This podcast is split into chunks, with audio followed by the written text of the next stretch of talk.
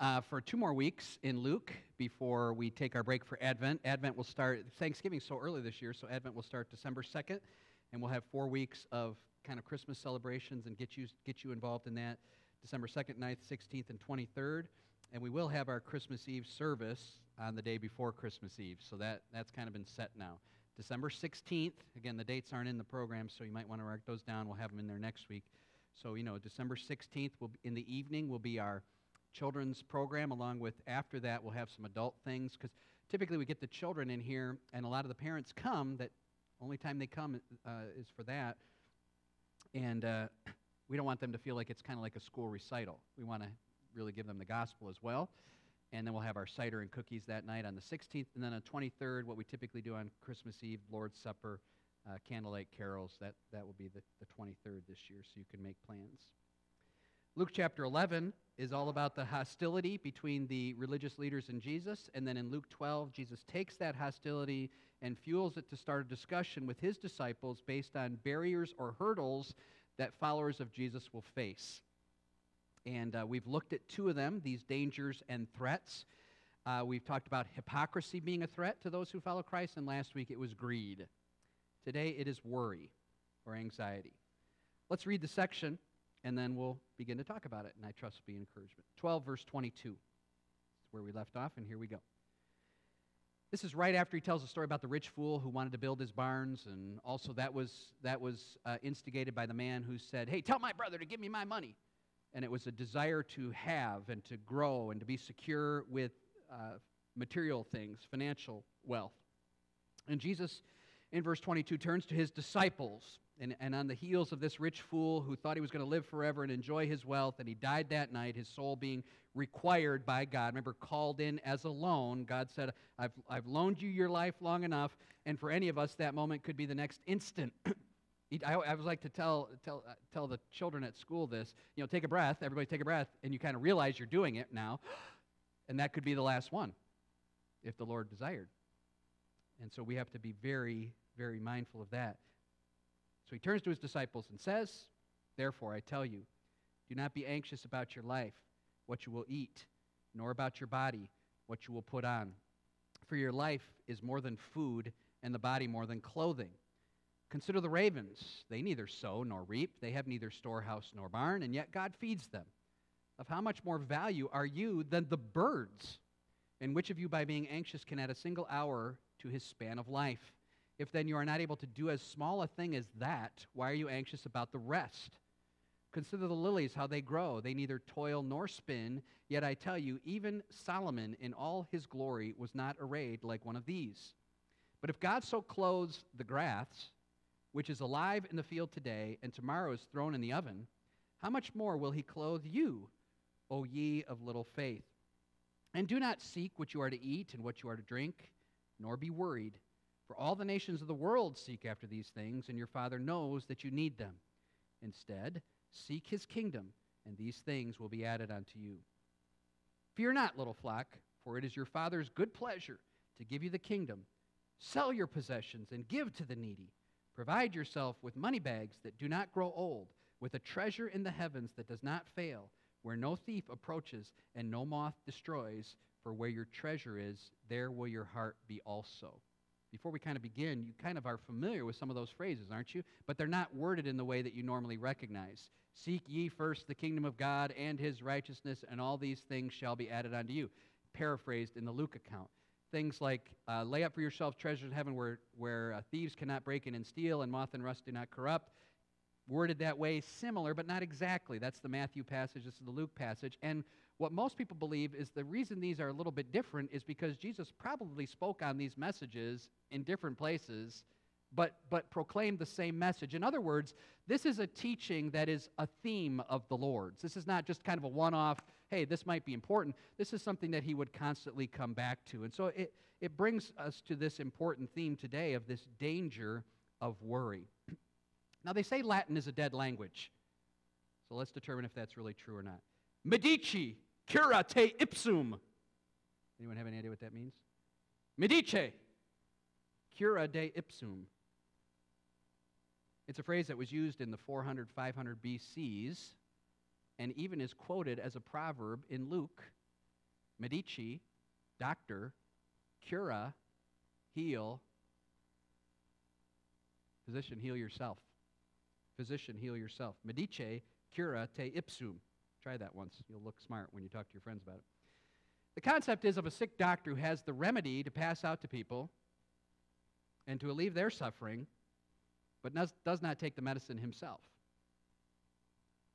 Symbolically, it came to be used as a proverb for someone who is giving out moral directives that they are not applying to themselves. Follow that? Do this, and it will really help you. I have the same struggle, but I'm not going to do it myself. Say to that person, Physician, heal thyself. In regard to this area of worry, I'm ashamed to preach this message today because I'm a failure at this. Um, I'm a failure when it comes to being worried and anxious and looking for things to trust in other than the Lord, whether it be health or finances or this church or ministry. Are you a worrier too? Maybe you're not. Maybe, maybe everybody can leave and I'll just preach the message to myself because it's something that I need. Uh, in July, I started having this weird pain. I told you about it, right? And we've started going through it, and I'm, I'm just embarrassed. I'm ashamed. I'm worried. I, I worried about it. And I did not trust the Lord. I became so dependent on other things, and not to be gruesome or crass, I, I became dependent on certain physical activities uh, that would then give me confidence that I was okay, um, leaving it at that. And, and then certain, certain physical activities and say, oh no, I, I'm going to croak. Nobody ever thinks that, right? I got a pain here, a pain here. Maybe I, I mean, I struggled. And then I see this passage coming up on the schedule, and I'm thinking, oh, great. Uh, Medice cura te ipsum. Plain and simple, worry is sin because worry is a failure to trust God and believe what he says. Psalm 55, 22, cast your cares on the Lord and he will sustain you. Well, I don't believe that unless the bank account has the right number in it, uh, the church offering is hitting the marks, um, and, and the health issue is under control. Psalm 56, verse 3 and 4. When I'm afraid, I put my trust in you. In God, whose word I praise, in God I trust, I shall not be afraid. So I sing songs. What have I to dread? What have I to fear? Leaning on the everlasting arms. But I don't really believe it because I'm a worrier. I hope you are too because I'm feeling a little alone right now. Um, we're told by our doctors that we need to manage our anxiety or get our worry under control or get our, get our stress levels down. It's all about managing it. When Jesus says, eliminate it, correct? Now, there's no question that certain anxieties and certain, I mean, I've, I've come to believe that there are certain medical conditions that require uh, a certain level of medication because of chemical. I mean, we understand that the brain is, a, is, a, is an organ that is not easily diagnosed. I'm not saying that. But for me personally, my worries had nothing to do with that. My worries are like, God, why are you doing this to me? And this isn't fair, and I'm going to croak, and I'm having all these pains, and what are you doing? And I seriously would look at Jessa and think, what's going to happen to her when her dad's. I mean, I'm being very transparent, okay? Maybe, maybe none of you have these experiences, and, and you're going to leave and like, Pastor is an idiot. But this is, this is what I've been going through for three months. and it's sad that when the doctor wakes me up, it, it was kind of like a creepy horror film, okay, when I'm having this test, like going under anesthetic, and uh, the guy shoots the serum in, good night. I'm like, wait a minute here, hold on. And then I wake up and I hear the nurse, Andrew, Andrew, everything is fine. And now, you know what? Since then, the pain has really subsided. Isn't that, isn't that ridiculous? Meanwhile, the Lord has said, cast all your anxiety on him because he cares for you when I worry and I'm anxious about that, and when you do, what we're really, what we're really exposing about ourselves is that we really don't trust the Word of God. When the doctor told me, oh, now, now I'm good. Or when the banker tells me, now I'm okay. Whatever it is, the worry that you, I'm not trying to relate my situation to yours, and I hate to put myself in the center of the story, but just kind of a way of illustrating this picture. Why do we worry? We typically worry when we are insecure about something or things are unstable. And the temptation then is to seek security in some earthly source. That's, that's what we're like. I'm worried about this situation. I need to be secure. And so I need to find that security in some earthly or material goods. In our story, it's the financial man, the man who comes to Jesus and says, I want my brother to share my inheritance with me. It comes from the rich fool who's thinking his big barns will produce that security that he has always desired so he can relax and take up his ease, and that he does not understand that there is a spiritual dilemma that he is not facing. In verse number 22, we see the word therefore, which indicates that the connection to the parable is going to lead to the teaching of the disciples to help them in this area. And Jesus has already told followers to depend on their Father for their daily bread, right? Pray this way Our Father who is in heaven, hallowed be thy name. Your kingdom come, your will be done on earth as it is in heaven. Give us this day our daily bread. But God, what if you don't do it? I'm concerned. My daily needs might not be met.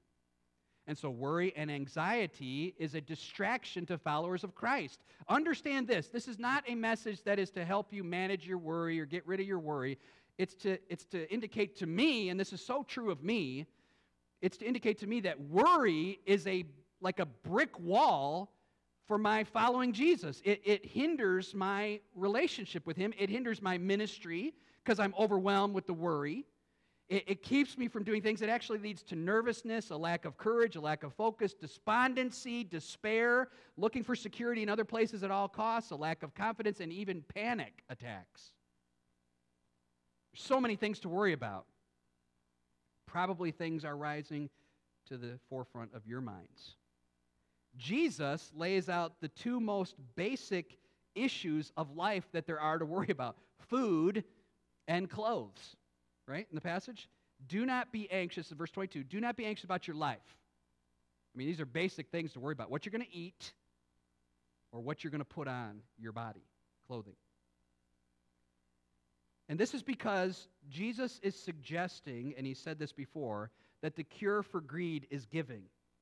Giving to God and giving to others. In verse 21, he says, The one who lays up treasure for himself is not, uh, must be, uh, and is not rich towards God. There's, there's, the, there's the idea of the person who is trusting material goods and hoarding instead of being rich toward God and giving and investing. And it becomes even more clear at the end of our passage today, which we'll get to momentarily, verse 33. This is, this is the ultimate cure for, for your worry and anxiety is give stuff away. Sell your possessions, give to the needy. But then, well, how will I have food and clothing if I give everything away? The cure for greed and even the cure for anxiety is to trust God and give things away. Worry must be seen in our lives as one of those flashing warning lights that I am not thinking rightly about God. That I'm not thinking about God and His character, that I'm not thinking rightly about God and His promises, that I'm not thinking rightly about God and His priorities. Worry is I'm just thinking about who? Myself. And God has kind of moved away because I can't see God. God is not saying everything God is not personally coming to me and saying everything all right, even though He is saying that through His Word. But I, I'm struck, I, mean, I believe that with my whole heart. I believe that God cares for me. I believe that He will sustain me, Psalm 55. But when I face these trials and worries, right? Max and his cousin are driving home from South Carolina in a bad snowstorm. What if this happened? You know what I mean? I mean, worries can pop up everywhere in our lives. So, what I would like to do is give us three reasons why worrying is sin, and then explain how that relates to our uh, opinion or theology of God, and then give some final applications. So let's walk through them together. We'll, we'll try to be brief, but three reasons in the passage why Jesus says worrying is wrong. And we're going to move around a little bit, but then we'll come back to the two illustrations which are so helpful. Number one, we should not worry because there is more to life than material needs. We should not worry because there's more to life than material needs.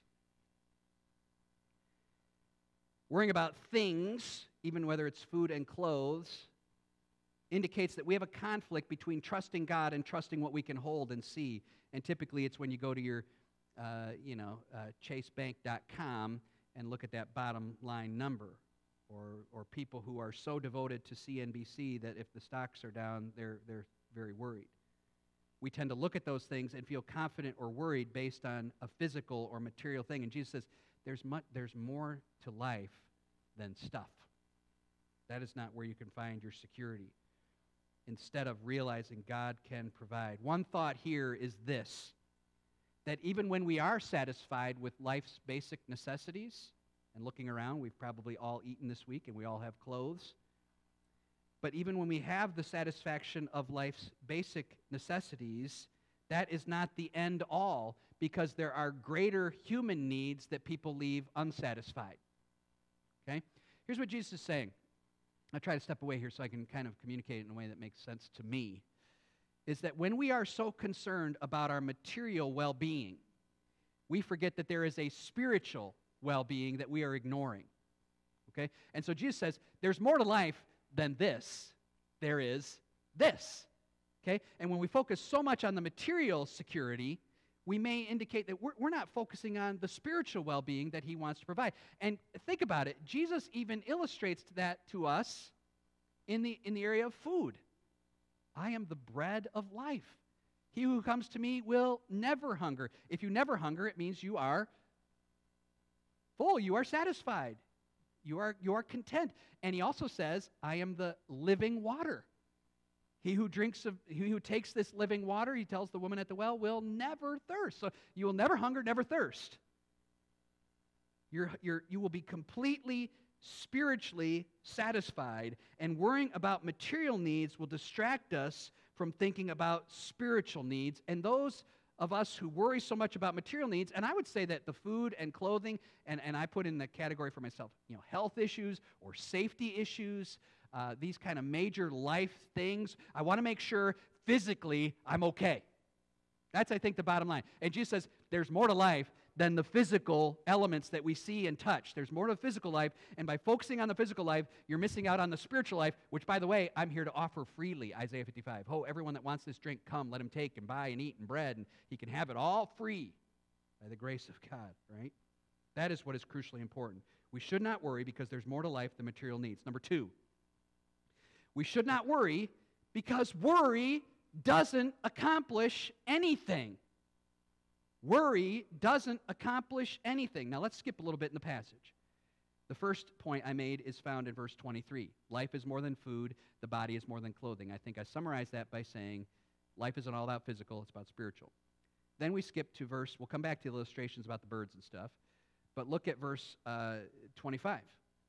Which of you, by being anxious, very similar to worry, can add a single hour to his span of life? You may have a translation that says, may add a cubit to his height. There's, there's two ways to interpret that. Uh, some translators have said this is about worrying that I'm not tall enough. Others are thinking it's worried I might croak. I might not live long enough. I want, I want, my, I want my life to expand.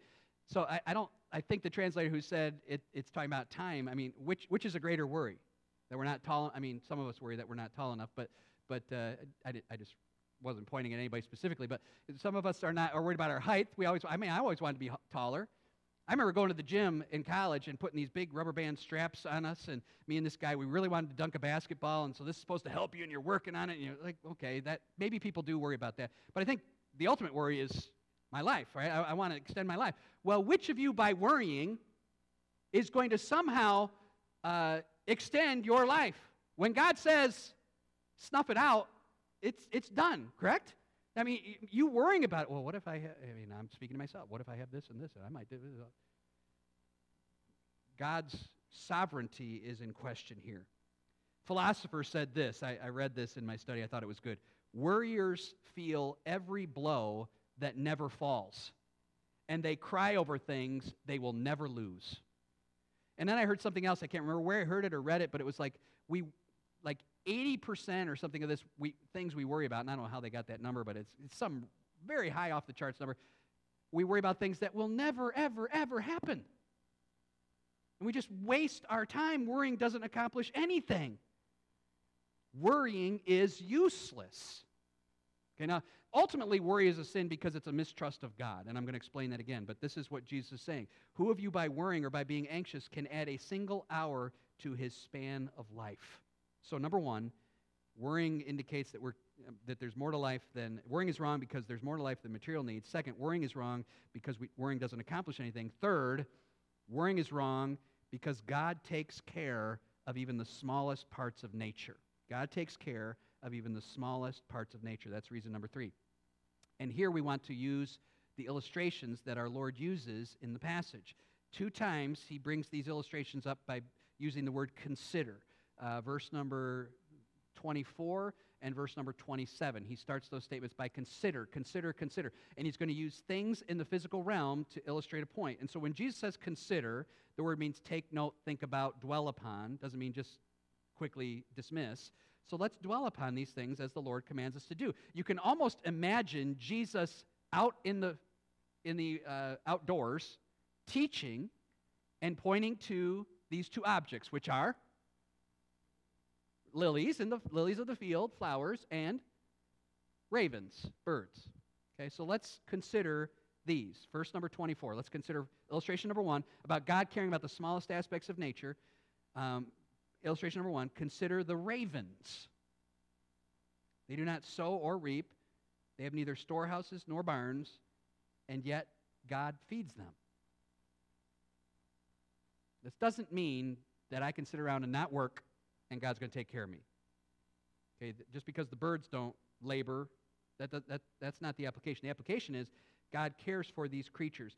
And when I read that, uh, I thought about uh, why didn't God say like hummingbird or robin or some beautiful bird that we, I don't know what other beautiful bird there is, but some bird that we is more attractive, peacock, some bird that is, oh, that's a, that's a neat bird, a pheasant.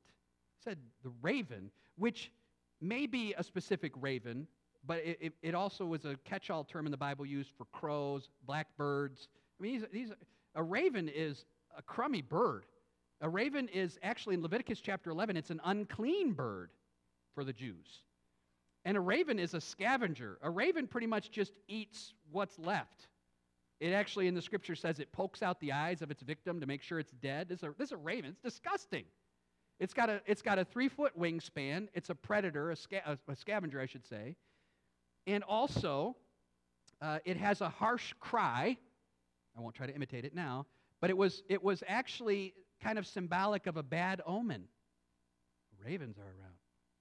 So you can almost imagine ravens above, can't you? I don't think Jesus would say, consider the ravens, and they'd be like, well, what's a raven? They're, they're looking around at these birds. And Jesus is saying, how do you think these birds eat? Who does that? God does. Actually, the raven in the Bible is everywhere a symbol for the goodness of God. Think about this. When Elijah was running away from the queen and hid by the brook and said, Nobody loves God but me, ravens brought him food. In Job chapter 38, verse 41, as God was speaking to Job, who provides for the raven its prey?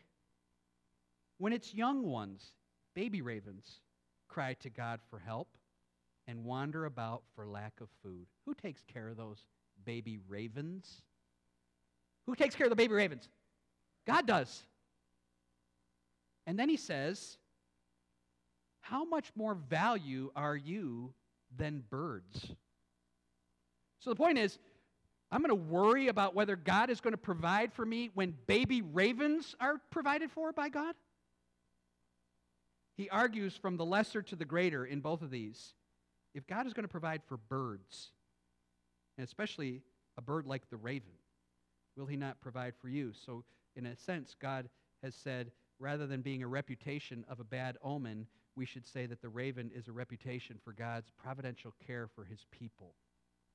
And almost any time you see a blackbird, raven, crow, rook, whatever, it's a, it's a blackbird, you should say, that is, a, that is a reminder to me. For the rest of your life, you should think this. That is a reminder to me, anytime I see a blackbird, that God cares for me. The raven, the raven should really be a circle with a line through it that says worry, right? I don't have to worry because God cares for that bird. will he not also care for me? Illustration number two, a little more brief, is the lilies, the lilies of the field. The lilies could be a specific flower. I didn't write down the Latin term. I thought we had enough Latin in the sermon today. But it could also mean a variety of different flowers that are very impressive in their show of blossom and variety of colors. Uh, they would blossom very brightly in Israel in the spring. It could be that this was in the spring. I'm, I did not research that enough to know what time frame Jesus is giving this, but the people would understand that in the Holy Land. They would know what lilies of the field were, and do, they do not toil and spin. They do not work. Again, the point is not that we do not work and God cares for us. This is verse number 27. They do not toil or spin, but they are more glorious than Solomon was when he was arrayed in all his glory. Think of the king in those days, the wealthiest man perhaps that lived in those days, decked out in his glorious clothes. Well, the lily is more impressive and more beautiful than that. And who does that? God. And so he takes the food issue and he takes the clothing issue and he says, Look at the birds, look at the lilies. I got that under control. And then he uses the same phrase, verse number um, 28 when he says, Hey, God clothes this grass, which the lilies last a season, and then they gather it up and it's all burned, it's all withered away. Uh, how much more? Same phrase. How much more will he clothe you? And here's the problem you have little faith. Your, your opinion about God is wrong. Okay? So again, Jesus argues from the lesser to the greater. If I will help the ravens, and even Job 38, the baby ravens, will I not feed you? And if I clothe the lilies, which are here for a few months and then are burned, cut down, thrown in the oven. Will I not take care of you? Ah, oh, you people who don't believe me. That's what he's saying. Worry and anxiety, then. Now I want to connect these, each of these three, and we're, we're moving towards the end. I want to connect each of these three to an opinion that is wrong about God. Okay? Worry and anxiety is a sin because it is, a, it is a disconnect or a betrayal from our right thinking about God. Now, let's think through each one of these. If you wrote these down, you can glance back at them. If not, just listen here. I said, number one, we should not worry because there is more to life than material needs. So here's the wrong theology about God we don't see God as our satisfaction. As our satisfaction. We want to be satisfied with the doctor report. We want to be satisfied with the bank statement. We want to be satisfied when all is going well in our lives and there are no concerns of great importance. Instead of seeing, I don't care what is happening in my material world, I am resting sure in the spiritual world that God is my satisfaction. God is my living bread. God is, and Jesus specifically, is my living bread. Jesus is my living water. I will never hunger. I will never thirst. I have spiritual satisfaction. All that stuff is so temporal, it doesn't matter. We don't see God as our satisfaction. We want to be satisfied, or we could even use the word secure in a different way. Second, we shouldn't worry because it doesn't accomplish anything. I would say the problem is we don't see God as sovereign. We don't see God as sovereign. That's the wrong thing. We don't see God as our satisfaction. We don't see God as sovereign. If we can't worry in adding, adding one more hour to our life because we don't see God as the sovereign God who makes those decisions and we can trust Him. God is sovereign. And third, we should not worry because God cares for things in nature. And just because I'm using the letter S, I know it's not great, but we don't see God as our safe keeper, our safe keeper who will care for us. I like that word, although it doesn't fit very well safekeeping. Who are you trusting your safekeeping to? Yourself or Him? So, worry then is a sin because it reveals, even though we are saying, even though Andy is saying and has said and has sung these things about God his whole life, when, when, when a trial or situation comes, medice cura te ipsum, right? Stop dispensing the medicine for all the congregation who is worrying and start taking the medicine for yourself and understand God is your satisfaction. Understand God is your sovereign. Understand God is your safekeeper. Disciples of Christ should not pursue these things and worry for a couple of reasons. Keep going in the passage. We're going we're going to wind this down. So he says, after he, can, after he says it's you of little faith. See, worry is, a, worry is a faith problem. Worry is a belief problem. That's why I was just going over that. It's belief, theology problem. So he, then he says, here's what you should do. Do not seek what you are to eat and to drink. Don't focus on those things, followers of Christ, and don't be worried about it. Why? Because that's what the nations of the world do. That's what the nations of the world do. Everybody is doing that. Everybody is seeking those things. Everybody is seeking advancement and seeking, uh, seeking their security in material things. Don't do that. I would say be different. Be different than that, is one reason. And then also, know that your Father knows you need them. Be dependent. Disciples of Christ should not pursue material things of the world uh, at a, at a uh, unbalanced, in an unbalanced way. In other words, we do need food and clothing. We do need those things to live. But Derek read our passage this morning. If I have those things, I'm content. I don't need the abundance of riches for security. I should be different from the nations of the world who pursue that. I should be dependent on God because, and isn't this great? Isn't the, isn't the word Jesus uses great? Who knows we need these things? Look at the passage. Who is the one who knows that we need these things? You're who? Your Father. Not your master, not your God, not your all powerful, omnipotent Lord. Right? Even though He is those things, your Father. Which of you who has a son and he wants to go to the Michigan game when he's home says, Son, we're not going to the Michigan game. We're going to the dentist. Now, that's a different translation of the scripture, right? Which of you has a father who says, a son who says, Dad, can I have a bread? Here's a snake. Can I have a fish? Here's a scorpion. If you, as fathers, know how to give your children good gifts, how much more will your heavenly Father give you, right? Your Father. I love that phrase we sung. Um, I put my work, my uh, songbook somewhere. Um, I even pointed it out as we were singing it. Um, it was the all praise to him.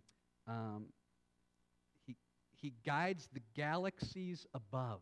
There's the all powerful creator.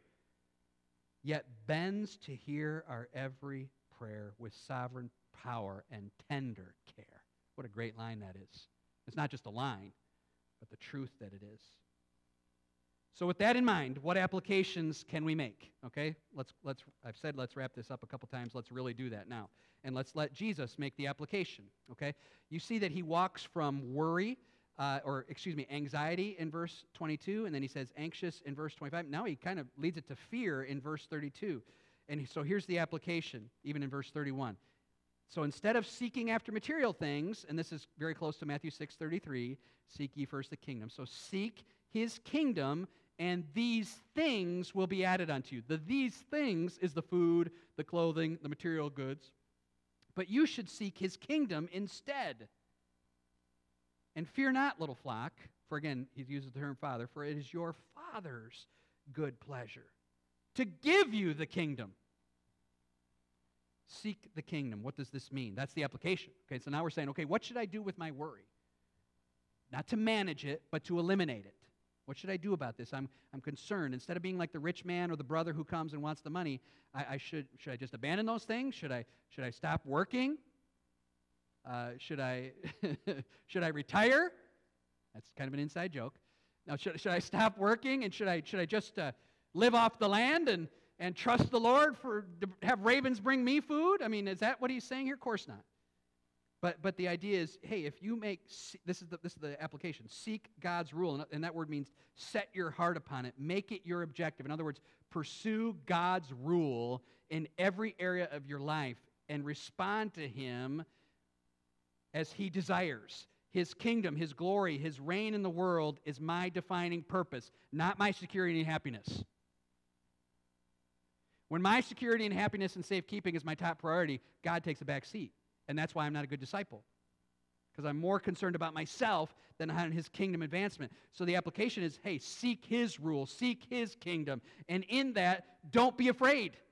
Because God is going to provide these other things. This is not a prosperity gospel. This is not seek these things and all these things will be added unto you. In other words, if I'm living for Christ, God's going to help me win the lottery and my new car will be in the driveway. And it just means you're going to be taken care of. And it also means those things aren't going to be important to you anymore. Because who cares about new jeans or Captain Crunch when I have the kingdom. Right? That is the Father's good pleasure, verse uh, 32. To give me the kingdom, to give me what? Himself. Him as my Lord, Him as my Father. Hmm. Don't be afraid. We will receive that which has ultimate significance. We talked about it, you know, last week a little bit when the fool dies and people go through his stuff. They just go through his stuff, all the stuff he accumulated, all the stuff that he was secure in. His barn full of antique cars, his uh, nothing, none of these things are wrong, but, but the things that are left behind are picked over by other people. And to miss out on the ultimate significance of heaven and eternal life, that's the danger here. Let's not be distracted by something else that we miss the main objective. Sometimes we're dazzled and worried about temporal things and we miss the kingdom. There's two ways to live for ourselves and the things of this world. The rich fool. How'd that end for him? or for God and his kingdom.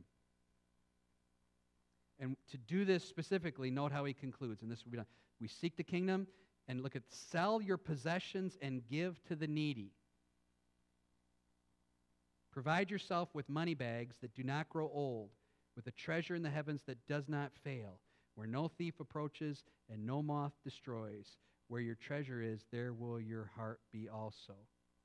Instead of using that money to buy the 1968 Camaro or whatever, I'm just making that up, which rust will eventually attack and destroy. Again, not that those things are wrong, but if that's your investment and that's your then you're missing out on God's great plan. Sell your possessions, give to the needy. Provide yourself money bags that do not grow. In other words, invest in something that will last. Here's, here's the bottom line summary, okay? Bottom line summary. For disciples, Worrying is sin because it reveals a lack of distrust of God. And so, to cure that, generosity and the giving away of material goods helps us to realize the temporal nature of it, right? We, we, we give away to the needy instead of hoarding for ourselves, and by doing so, we're investing in something that will last. We're investing in something that's eternal. That's what disciples do. Worrying is a waste, so work on what's worth it. Worrying is a waste, so work or invest in what's worth it. What does it matter what the bank account is if there are people around who are needy? Or that's what disciples do. They are focused on others. And that worry can be a very big issue. He concludes the passage by saying, Where your treasure is, there your heart be also. What you care about is going to drive you as a, as a follower of Christ. And the encouragement is hey, let's trust our loving Father and forget about gathering things because all those things are going to be corrupted. Moths are going to eat the clothes. Rust is going to damage the, the metals. So why am I collecting those things? Invest in what is of real eternal value. Shall we pray? Father, I'm sorry for mistrusting you, and I'm sure others would agree this morning that when we worry, we, we're just abandoning what we truly believe about you, that you are our good and loving Father. Thank you for caring for us. Thank you for being a good God, a, a tender Father, um, provides all our needs. May we be disciples, followers of Christ, that don't hoard but give, that recognize the, the value of eternal things and instead of building up a legacy of uh, earthly wealth, that we are generous and giving and kind as you are, and that we are investing then in wallets that will not grow old and in treasure that will never rot. Make us eternally minded. Keep us free from worry, anxiety, and fear. Help us to stop sinning in this way be distracted from our ministry of being followers of Christ and advancers of your kingdom. We love you today. In Jesus' name, amen.